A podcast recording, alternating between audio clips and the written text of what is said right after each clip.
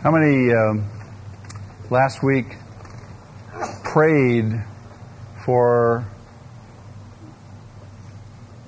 the election, prayed that God would grant us his leaders?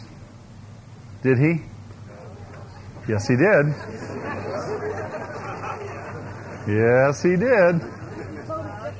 He put who he wants in place. You know that? God raises up one and puts down another. There's nobody who's in the place of rulership except that God has allowed it and God has put them there. Now, you and I, in our great wisdom, may not be able to figure it all out. But we prayed last week for the elections. We prayed that God's will would be done, didn't we?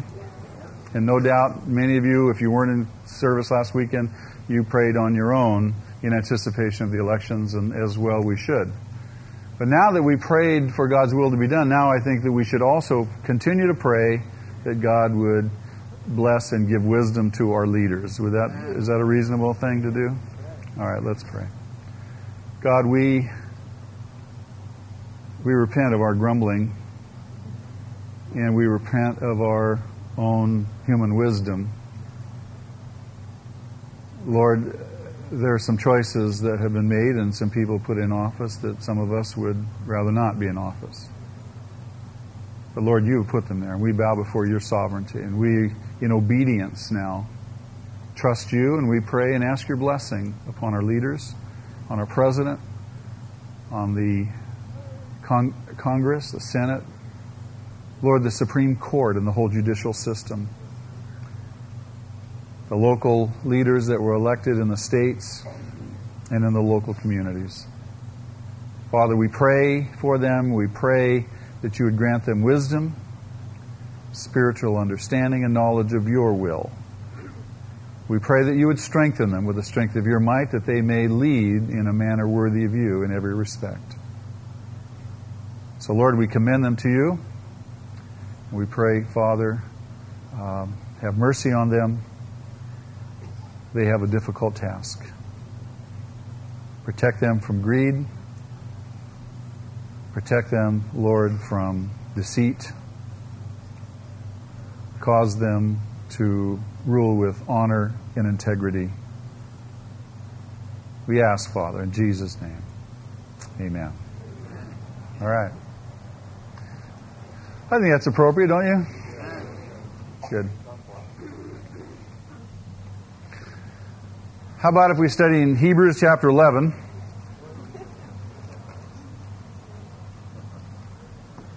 And we are going to finish verse 7, Lord willing.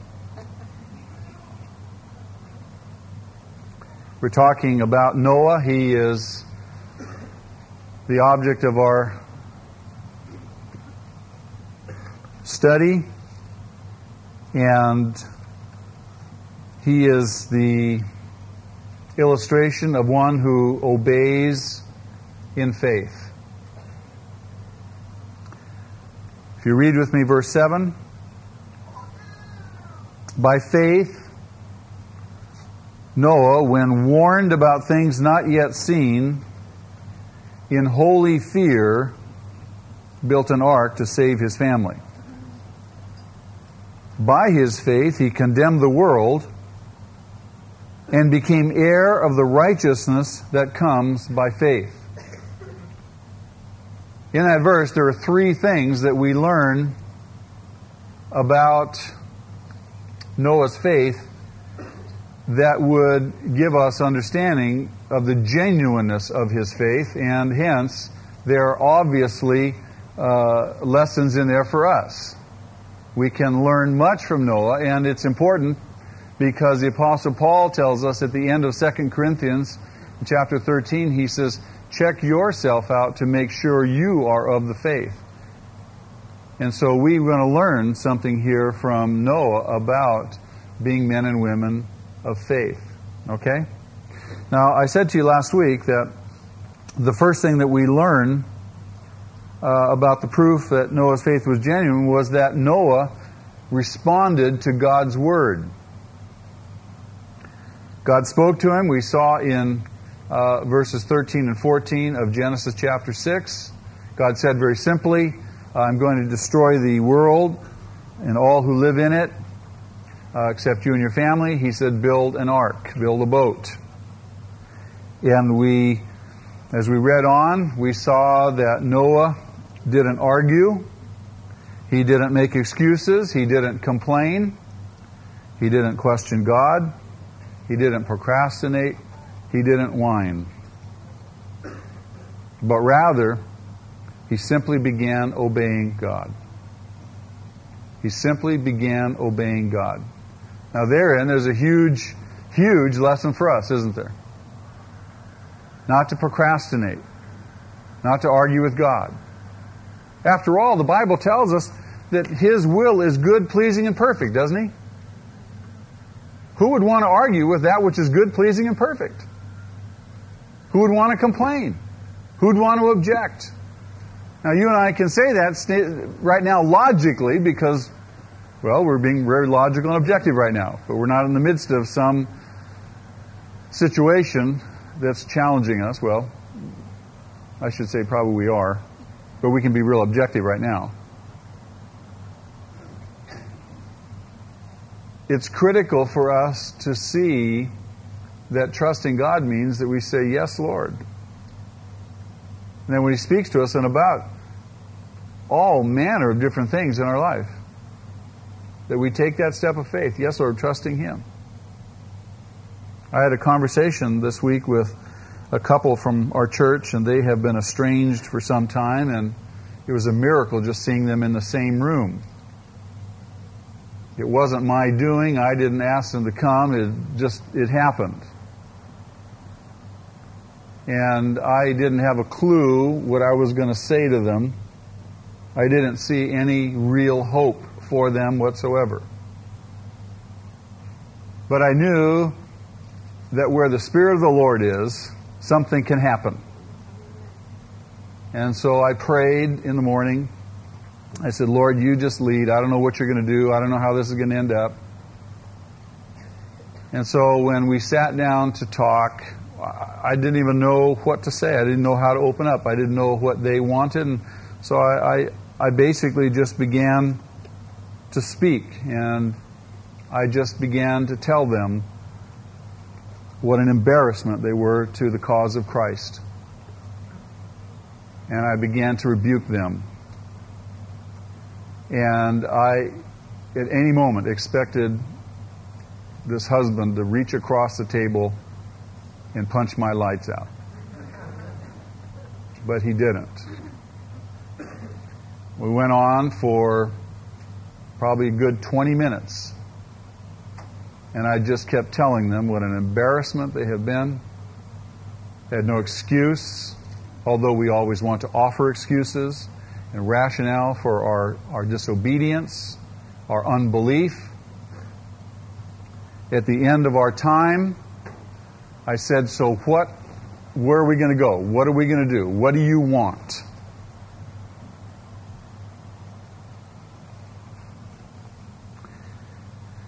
And the husband made a joke. I said, This is no joking matter. And I said, I would hope that you would have said to me, I want what God wants. I want God's will more than anything else in my life. And I will do whatever it takes, whatever it takes to do God's will. He looked at me and he got kind of teary eyed. He said, That's what I want. I said, Well, now we have that settled. So, what are you going to do about it? I never, ever believed that I would see this. He reached over across the table, took his wife's hand, leaned towards her and embraced her, and said, Could you please forgive me?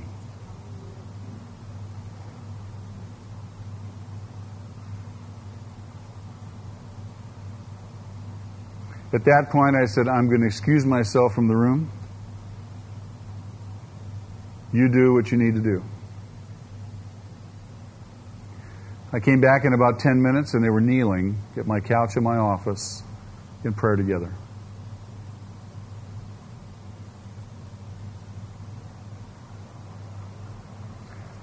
I tell you that story because we need to be people who say, Yes, Lord. We need to be people who are willing to surrender our will to Him, very simply, and do what's right. I say, can you just be nice to each other?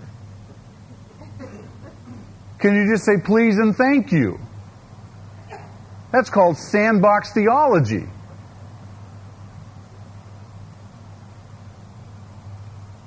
No excuses. No excuses. He wanted to point and he wanted to, to intimate to me some hypothetical situation in which, and obviously he was pointing out to her, to me, her, her, her uh, idiosyncrasies. I said, doesn't matter. And then she said, Well, you know, he doesn't matter. What's your responsibility? What's your responsibility, regardless of what the other person does or doesn't do? We're Christians. We're different. We don't live a reactionary life. We live a responsive life and we always respond with love and grace and kindness and goodness and mercy. I have a couple of weak amens in the front here. That's what we aspire to, isn't it?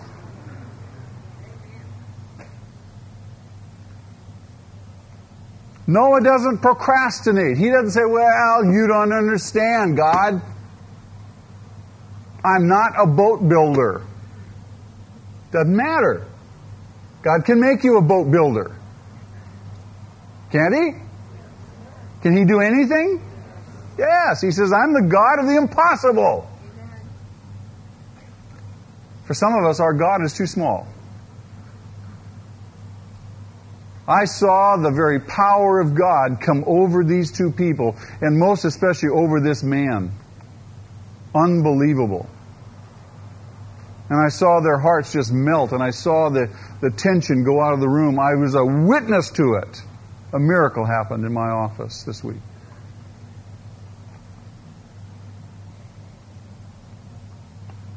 I don't know where they are now. I, I, haven't heard from them. I don't know what's going on. But by faith, I am believing that God is continuing what He began. Those two people were marked irrevocably by the Holy Spirit. And as I was talking to them, I was thinking, whoa, you are really getting strong. You better slow down. You better lighten up. You better take it easy. And it just got hotter and hotter and hotter. I had all I could do to stay in my chair. And there were no excuses when I was done. God was moving. Beloved, Noah responded to God's word. Noah responded to God's word. Say that with me. Noah responded to God's word. Now, let's say, let's put your name in there. All right, ready? Zach responded to God's word. Did you put your name or my name?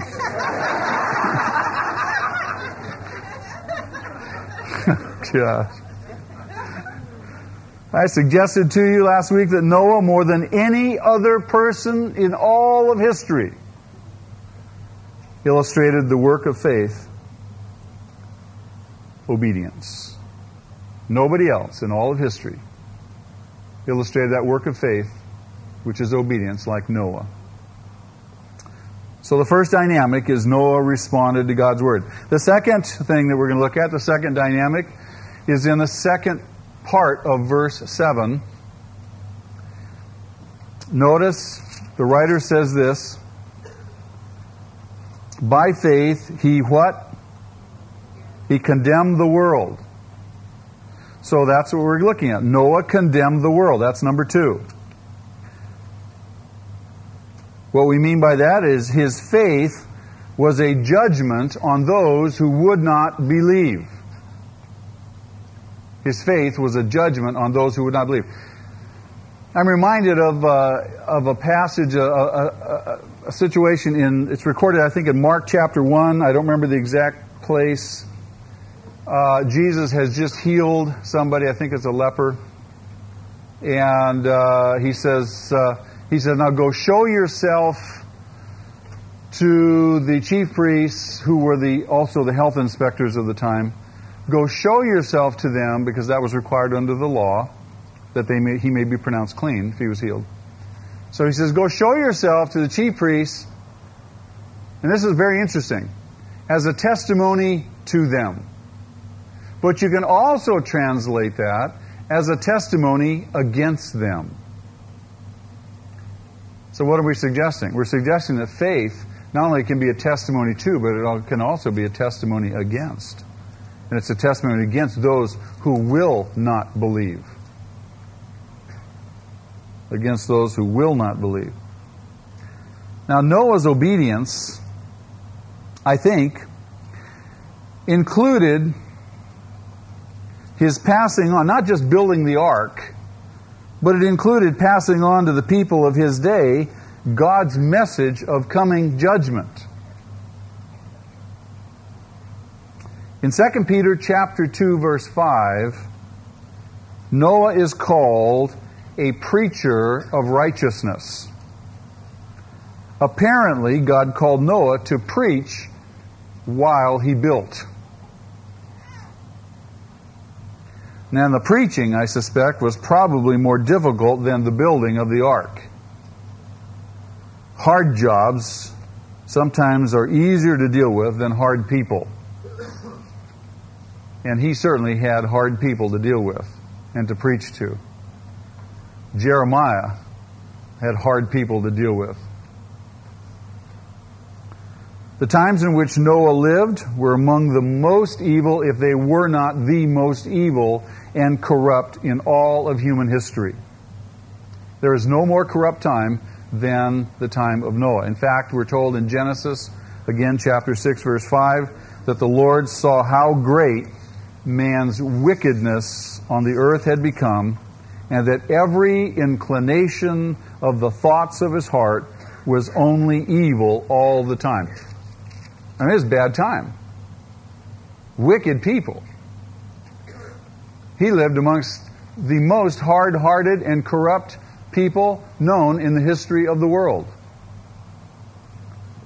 Worse than our time. Our society is a picnic compared to what Noah lived in. I mean, if anybody had a reason to regret the time in which he lived, it would be Noah, don't you think? Complaining, whining, saying, Oh, why was I born now? We go back to the good old days. After all, he's 500 years old, right? Noah didn't complain about where he was born. He didn't complain about his lot in life, and he didn't complain about his calling. Is there some instruction there for us? We don't complain about our lot in life. It's very easy for us to become dissatisfied, but we only become dissatisfied when we look at somebody else's lot and we want what they've got. We become covetous, envious, and we start complaining about our situation. Or we, we, we start complaining about uh, where and when we were born or our calling. I, I, I, I, want, I want to be able to do what they do. Wait a minute, God has a plan for you. He has a purpose for you. Focus on what He wants for you. Noah simply obeyed as he was, and he obeyed where he was. That's good, isn't it? Good advice? It's kind of like, you know, blossom where you're planted. Be faithful where you are. If you're faithful where you are, you can be what? You can be trusted with some more. You can, God can bless you and lift you up. What do you think Noah's job was, his real job? What was Noah's real job? Noah's real job was to warn the people of his time that God would soon judge them because of their wickedness and their unbelief. That was his real job. Remember, he was a preacher. He wasn't just a boat builder.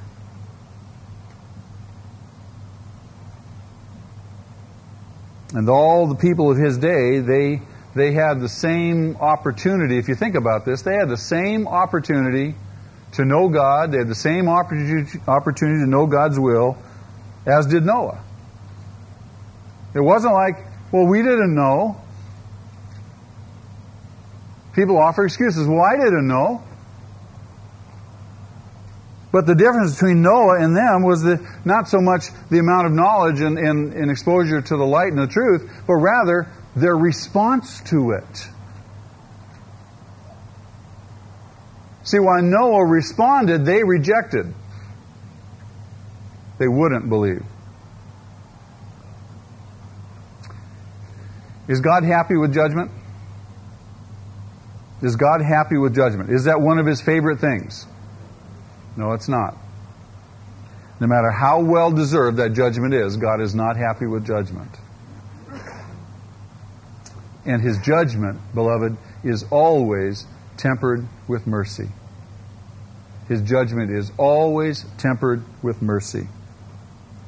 In Genesis chapter 6, verse 6, we read this God was grieved, and his heart was filled with pain he was grieved and his heart was filled with pain as he looked upon the wickedness and the fact that man would have to be judged so severely. God was not happy. He was not pleased that he was going to have to judge his creation. And God allowed 120 years, that period for the ark to be built, he allowed 120 years for the people to be warned and to repent. And if they would repent, guess what? There would be no judgment. 120 years. Is that a significant period of time, do you think? Sure.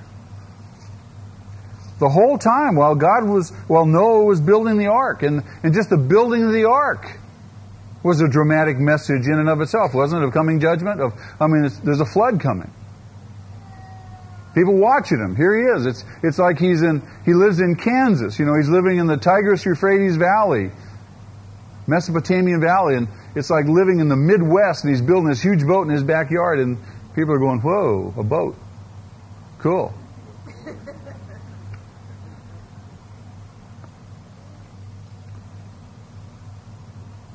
Not only was the boat a witness, but Noah, Noah had to witness to them warning them. We're told in 1 Peter chapter 3 verse 20 that God patiently waited. God isn't willing that any should perish. He is a patient God. He patiently waited 120 years in the days of Noah while the ark was being built. Aren't you glad that God is a patient God? I don't know about you, but I wouldn't have waited 120 years. I'd have been on them like a cheap suit. I'd have made it rain, and I'd have just plucked Noah out of there.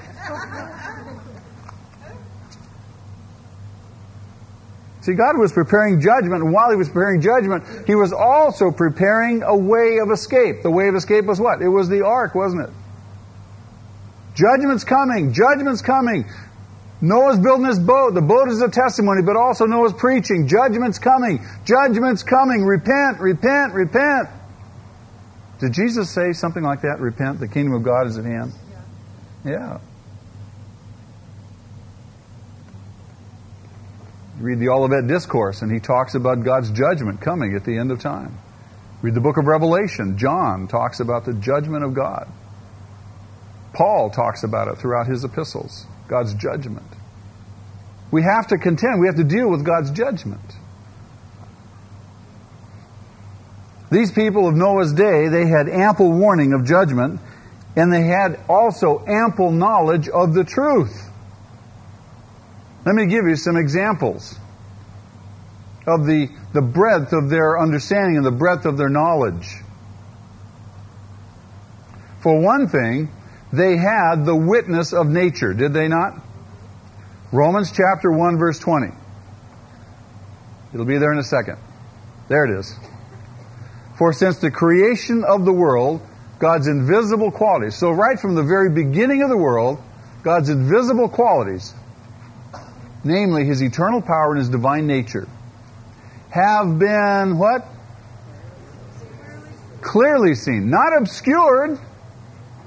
God's not playing a hide and seek game. He's made himself known through what has been made. So that men are what? Without excuse. These people of Noah's day had no excuse. All they had to do was to look around and think for a minute they had a witness from creation, from nature, of the existence of God. Secondly, they also had Abel's testimony about proper worship of God. Remember, we talked about Abel and proper worship? How does one worship God? How can one worship God? It's the only way that one can worship God. On the basis of what? A blood sacrifice, a sin offering. Now, do you think that the, knowledge of Abel's sacrifice stopped in Noah's day? No, it didn't. Because in Genesis chapter 6, verse 9, Noah is described as one who walked with God, reminiscent of who else? Enoch, remember?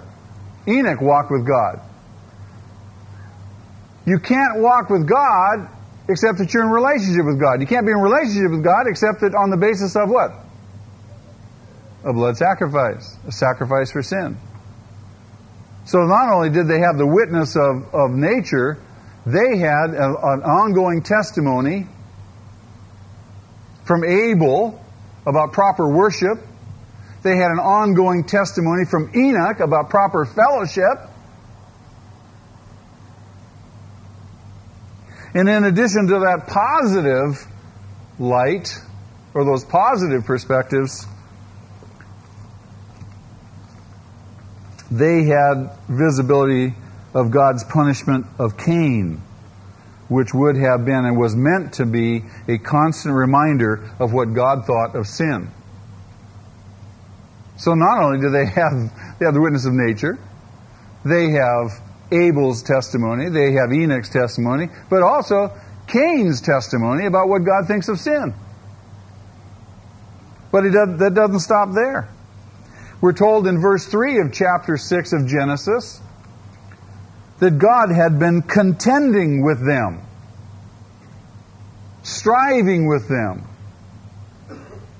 Contending or striving means that he was trying to turn their hearts back to him.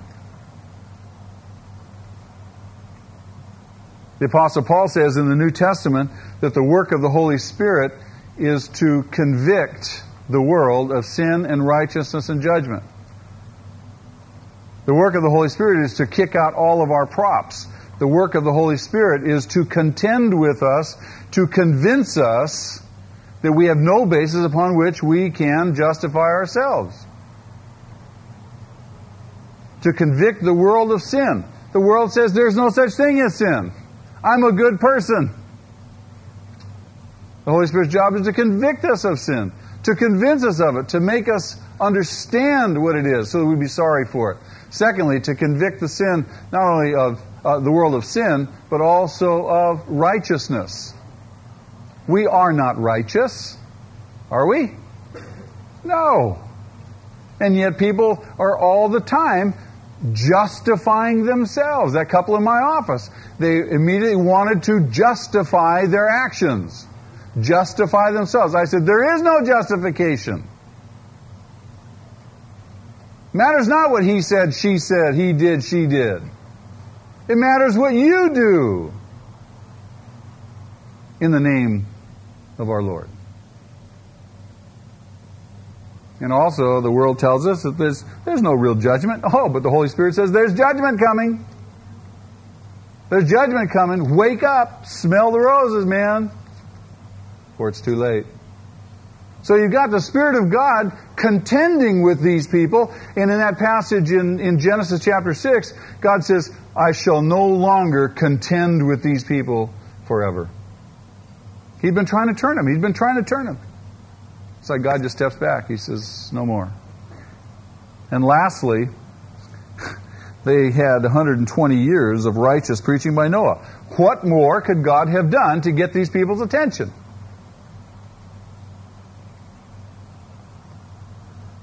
They had no excuse for their sin before Noah began building the ark, and they had even less excuse for their sin after he built the ark. 120 years. Think of this. 100 and, even in a time when people, many people were living to almost a thousand years old. 120 years was more, I would suggest to you, more than ample time for anyone to repent who wanted to who wanted to.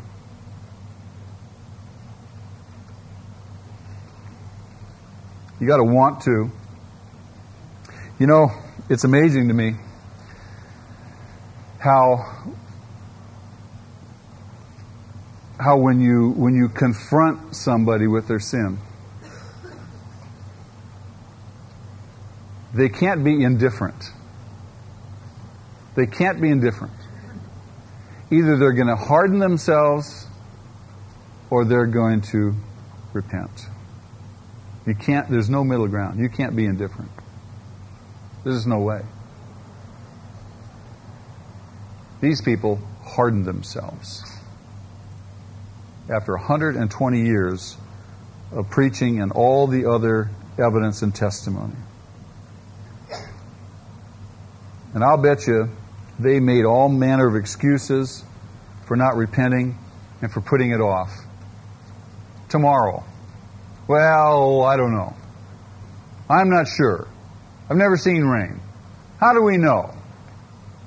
And on and on and on. I'll bet you Noah himself was tempted to make excuses about his qualifications as a boat builder and about his qualifications as a preacher. I'll bet he was tempted. Surely, surely, Satan must have suggested to him more than once that he had plenty of time to build the ark. I mean, 120 years gives a person a lot of time. A great deal of opportunity for procrastination. Tomorrow, I'll get started tomorrow. I'll, I'll get saved tomorrow. I'll go to mini church next week. Tomorrow and tomorrow and tomorrow and tomorrow. Today is the day of salvation. Today is the day when we get on with it. When God calls, Here I am, Lord. I have a little note in the front of my Bible, and you have to have some appreciation of this. It says Henrietta Mears. Now, Henrietta Mears was probably one of the most godly women in our century to live, and she affected some tremendous men of God. Uh, Bill Bright, uh, Billy Graham, others, instrumental in their lives. And she was a, a woman who never really uh, wanted visibility, took credit, uh, she didn't strive for recognition, position, and so forth. But this, this little note says Henrietta Mears often misquoted. And if you, if you remember back when Samuel was a little boy in the temple, and the Lord spoke, and the Lord spoke, and woke him up, and woke him up, and he went and talked to old Eli, you know, did you call, did you call? And the, the last time Eli told him, that's the Lord. And you remember that? You remember what Samuel's response was when he realized it was God talking to him? Well, Henrietta Mears mis- often misquoted this. She said, "Listen, Lord, for Thy servant speaketh."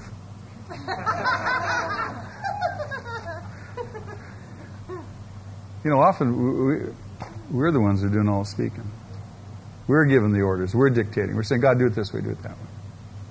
We ought to be on our face. We ought to be just saying, God, God, just have mercy on me. Whatever your will is, I know it's the best. Don't let me miss your will. Well, does that mean we can't make requests? No, we can make requests. The Bible says it. Make a request known to God. Let Him know what you want. And do so with, uh, with thanksgiving and such. Then His peace will guard your mind and heart. It doesn't say He'll answer it according to the way you want. But you know, we have a great, great, great tendency to procrastinate getting things going. Labor.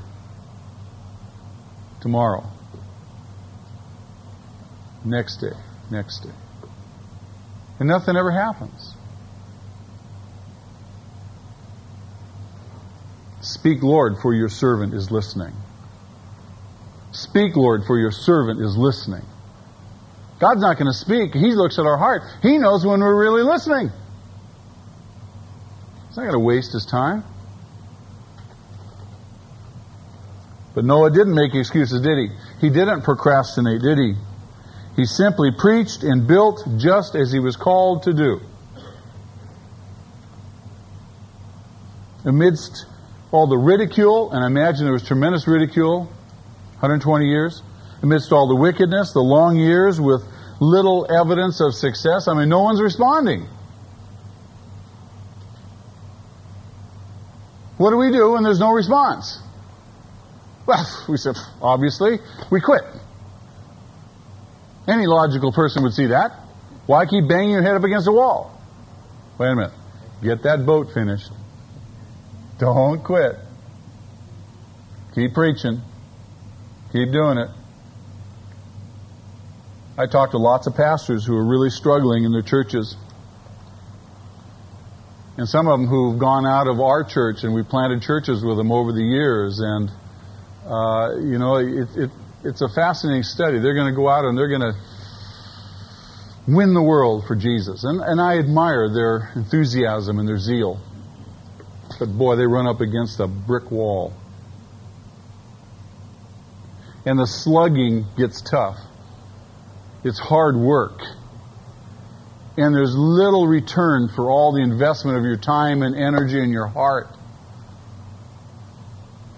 And the enemy bears in hard and he says, Well, no one's responding. Doesn't seem to be anything happening.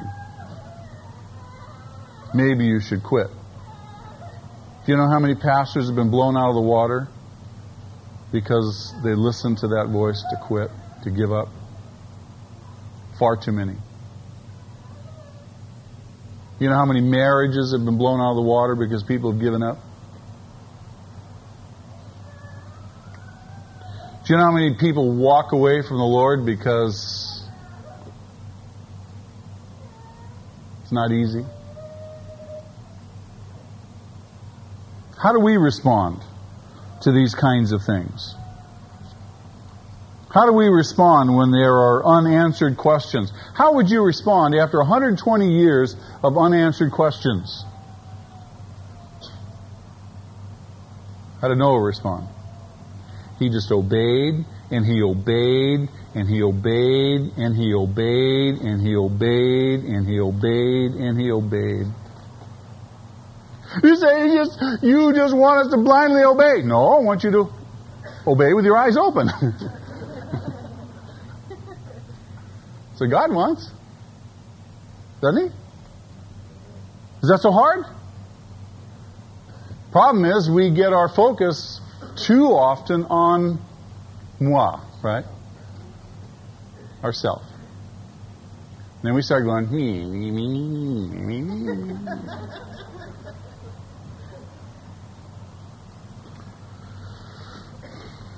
It's not that difficult to understand. And God promises the grace.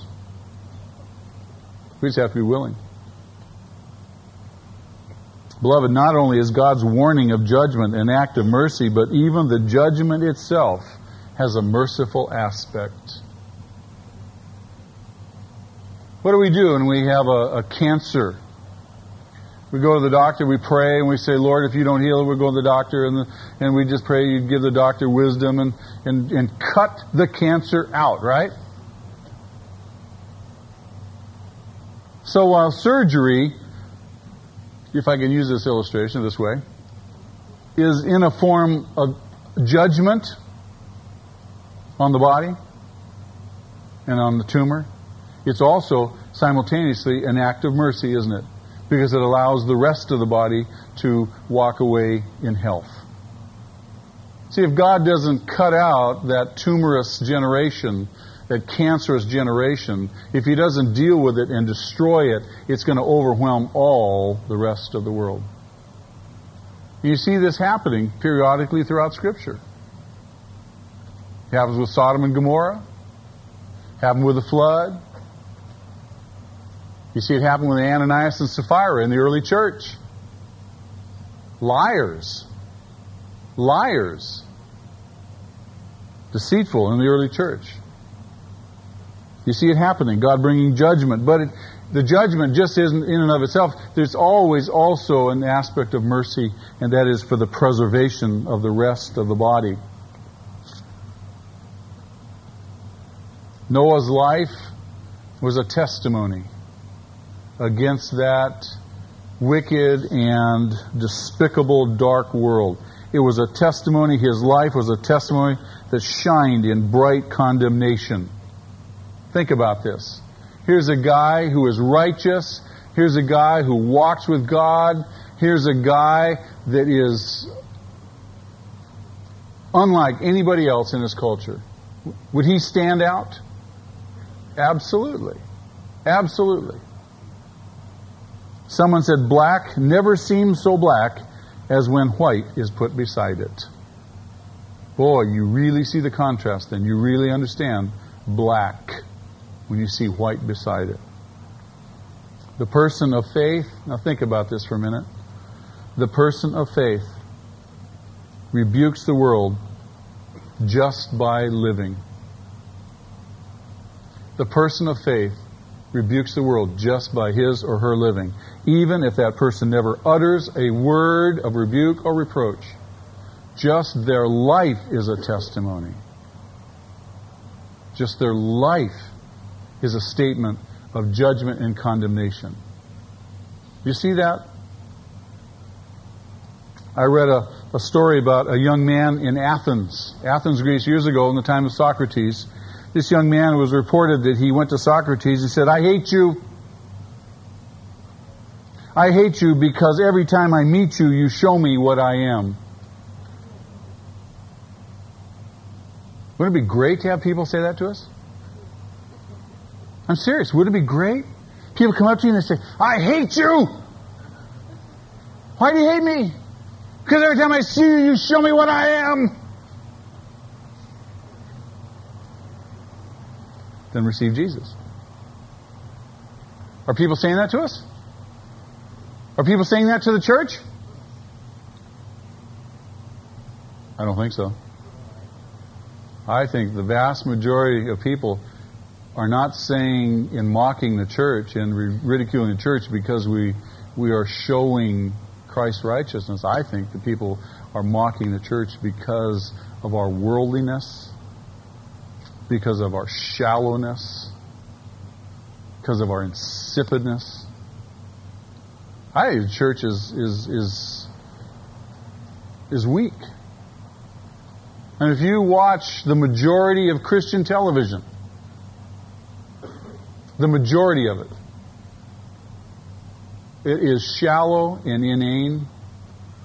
It is showy and glitzy it, it doesn't feed your soul. It doesn't challenge your life.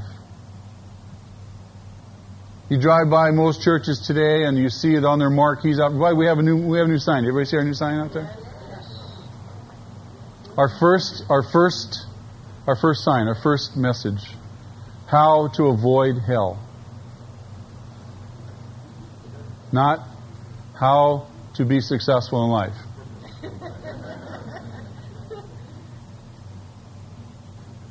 You know, we we we're we are the we are we live in a therapeutic generation. Do you know that? It, it's it's you know it's therapy. It's good. Go get therapy. Go get counseling. No one's saying repent. No one's saying repent. No one's getting in our face saying you're a sinner. Repent. And I I think you know we have we have dwelt so long and so much on the love of God that we watered down the gospel. We have to give equal time, I think, to the severity of God. Paul says the wrath of God is being revealed. In Romans, the first three chapters, he tells us about God's wrath. He tells us about his judgment. He gives us the bad news, and he prepares us for the good news. People have to understand there's bad news. You can't give them the good news unless they really have a felt need for it. That's what I believe. All of a sudden you have incentive. Woo! That's what's going to happen? Oh, yeah. Do You want to go to hell? No. You know how you want to get out of it? Yeah. You want to know where the fire escape is? Yes. It's Jesus.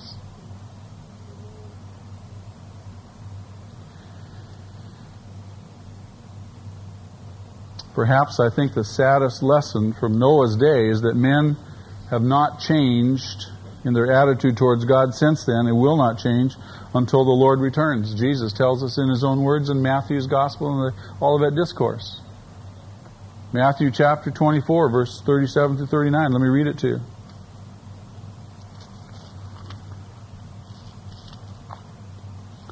He says, As it was in the days of Noah, so it will be in the com- at the coming of the Son of Man. Nothing changes. As wicked as people were then, they'll be just as wicked at the coming of the Son of Man. They're going to be carrying on life. They're going to be involved in carnality. They're going to be involved in worldliness. They're not going to be ready. He says, For in the days before the flood, people were eating and drinking, marrying and giving in marriage up to the day Noah entered the ark. They were just conducting their everyday business. Oblivious. Absolutely oblivious. They were oblivious because they weren't paying attention. He says, and they knew nothing about what would happen until the flood came and took them all away. I'd want to know, wouldn't you? How would you feel if your friends knew about this and didn't tell you, and when you're in hell, you go, why? Well, you couldn't exactly blame your friends because you have ample witness too. But we are called to be a witness, aren't we, in the church? We're called to be light. We're called to be a testimony. We're called to go out. We're, to, we're called to go preach the good news. But in order for people to receive good news, they have to know the bad news. And, uh, and my, my sense is that we are not telling people the truth, the whole truth. We're telling them part of the truth. We're emphasizing part of the truth. Does that mean you go beat somebody over the head with hell? Well, some people you may need to. But most people not. Most people you can sit down and you say, Can I talk to you about some stuff that's real serious? Can I talk to you about what, what, what's up, what's, what, what this world is headed for? Can I talk to you about what you're headed for? If somebody came and they were, they were sincere and genuine and loving to you, they, they exhibited, they cared for you, would you listen to them? I think so. I would. So I care about what happens to you. I really care about what happens to you. I've got to tell you. Please let me tell you. You tell them about God's judgment. You tell them about hell. You tell them, repent. The kingdom of God is at hand. Repent.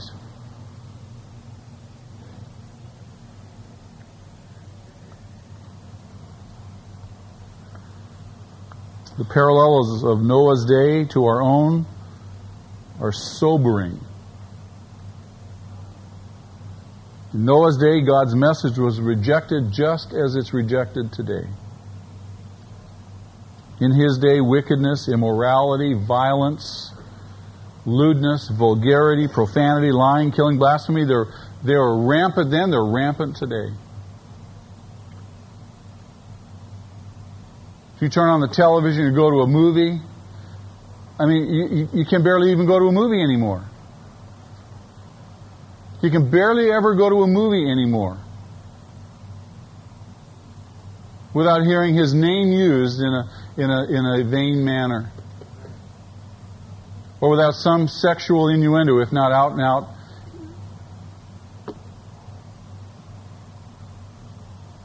violence, gratuitous violence. And it's on TV now. It's being touted, it's acceptable, it's, it's what people want.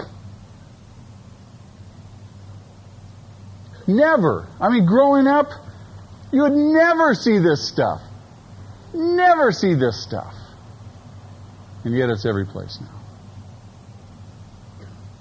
I watched, um, what was it? Uh, the other night, uh, they had a one of the one of the news magazine shows. They did a thing on homosexual marriages. I had all I could do to pull my hair out because of the slant that it was presented. And they got some Episcopal priest who said, "No, man, this is cool. It's you know, it's just marriage." You know, and, and you, the slant was just unbelievable. The parallels are there. God warned those people through Noah of judgment. He told Noah, You tell them judgment's coming. Beloved, I believe that we have a responsibility to tell people judgment's coming.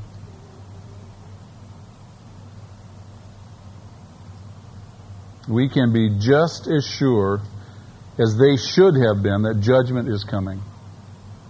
Because God has promised it just as clearly, and men deserve it just as much. I read a, I read a quote years ago, and I don't know who who first coined this, but but I read Ruth Graham quoting this Billy Graham's wife, she said, if God doesn't judge our society, he owes Sodom and Gomorrah an apology.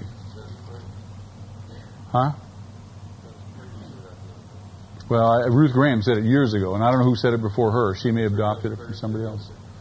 Well, Dennis Prager may have said it the other day too, but he got it from Ruth Graham. Oh, he did. He said he did. He got it from Ruth. He said he got. Oh, he gave her the credit too. Good.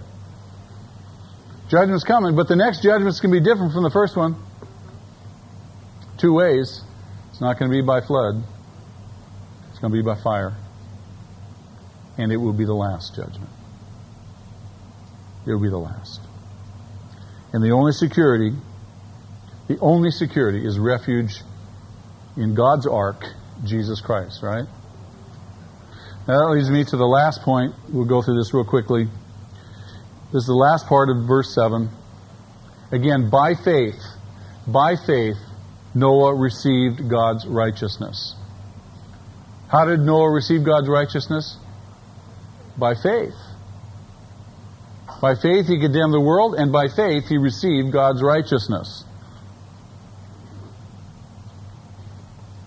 Genesis 6 9, in that verse, we're told that he was righteous. He's the first person in the Bible to be called righteous. All who believe, all who believe in God and believe in Jesus Christ are righteous.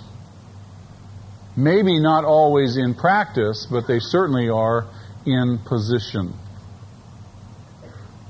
In other words, we never lose our position, we never lose our standing with God if we have believed, if we have been born again.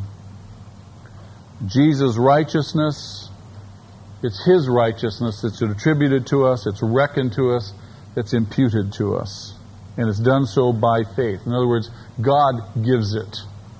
Romans chapter 3, verses 21 and 22 talks about this righteousness that comes by faith. It's a righteousness from God, it's not man generated and it comes through faith in Jesus Christ.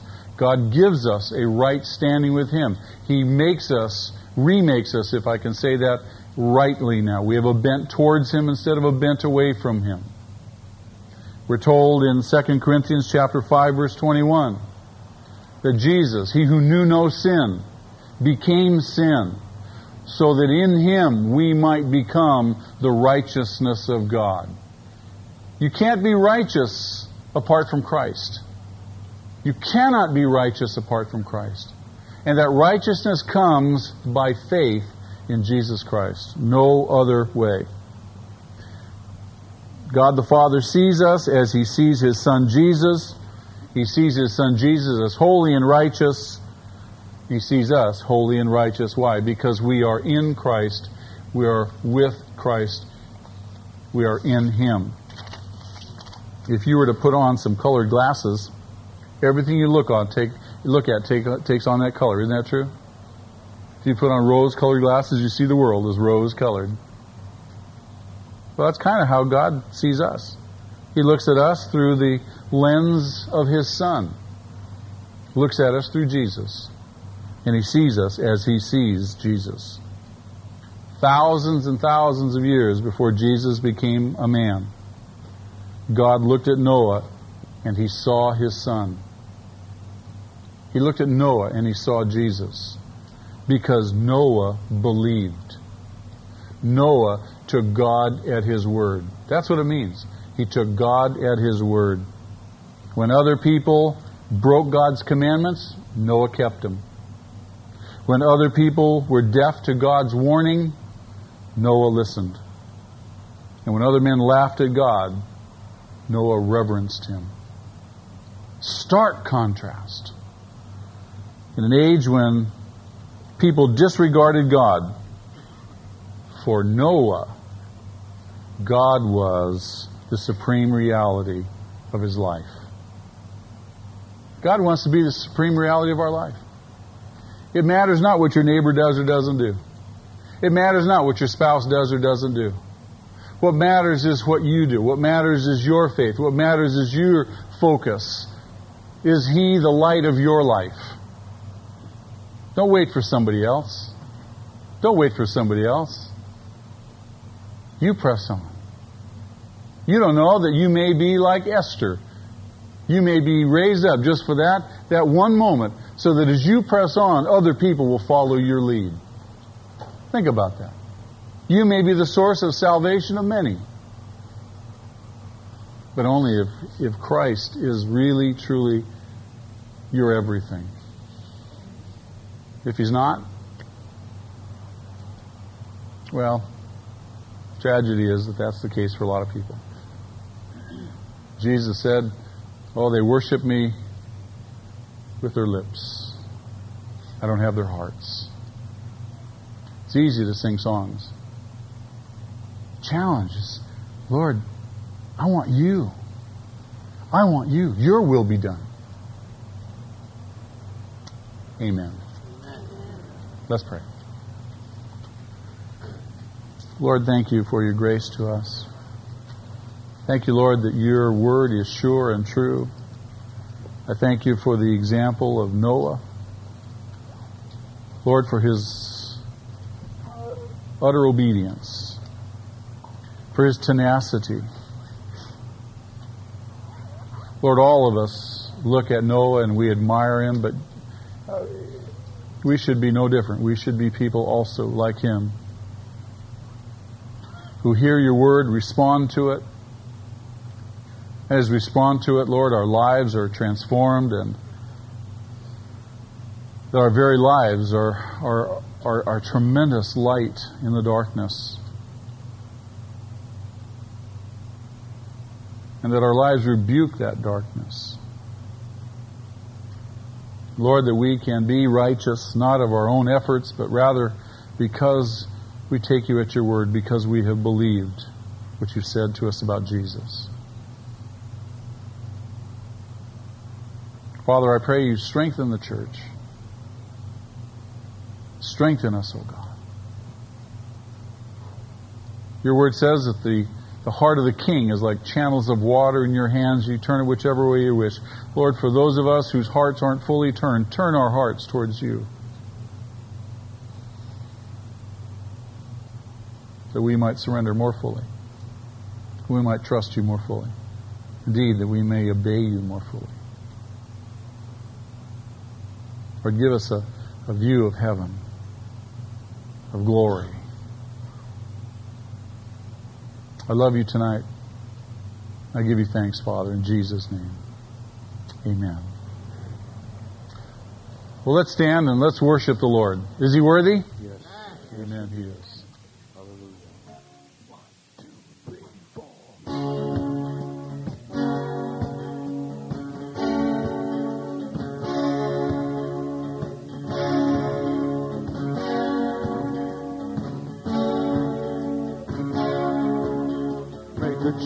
Joyful noise, all you people. Sing a song to the Lord of His goodness and His mercy, of His faithfulness and love. Make a joyful noise, all you people. Sing a song to the Lord of His goodness and His mercy, of His faithfulness and love. Worship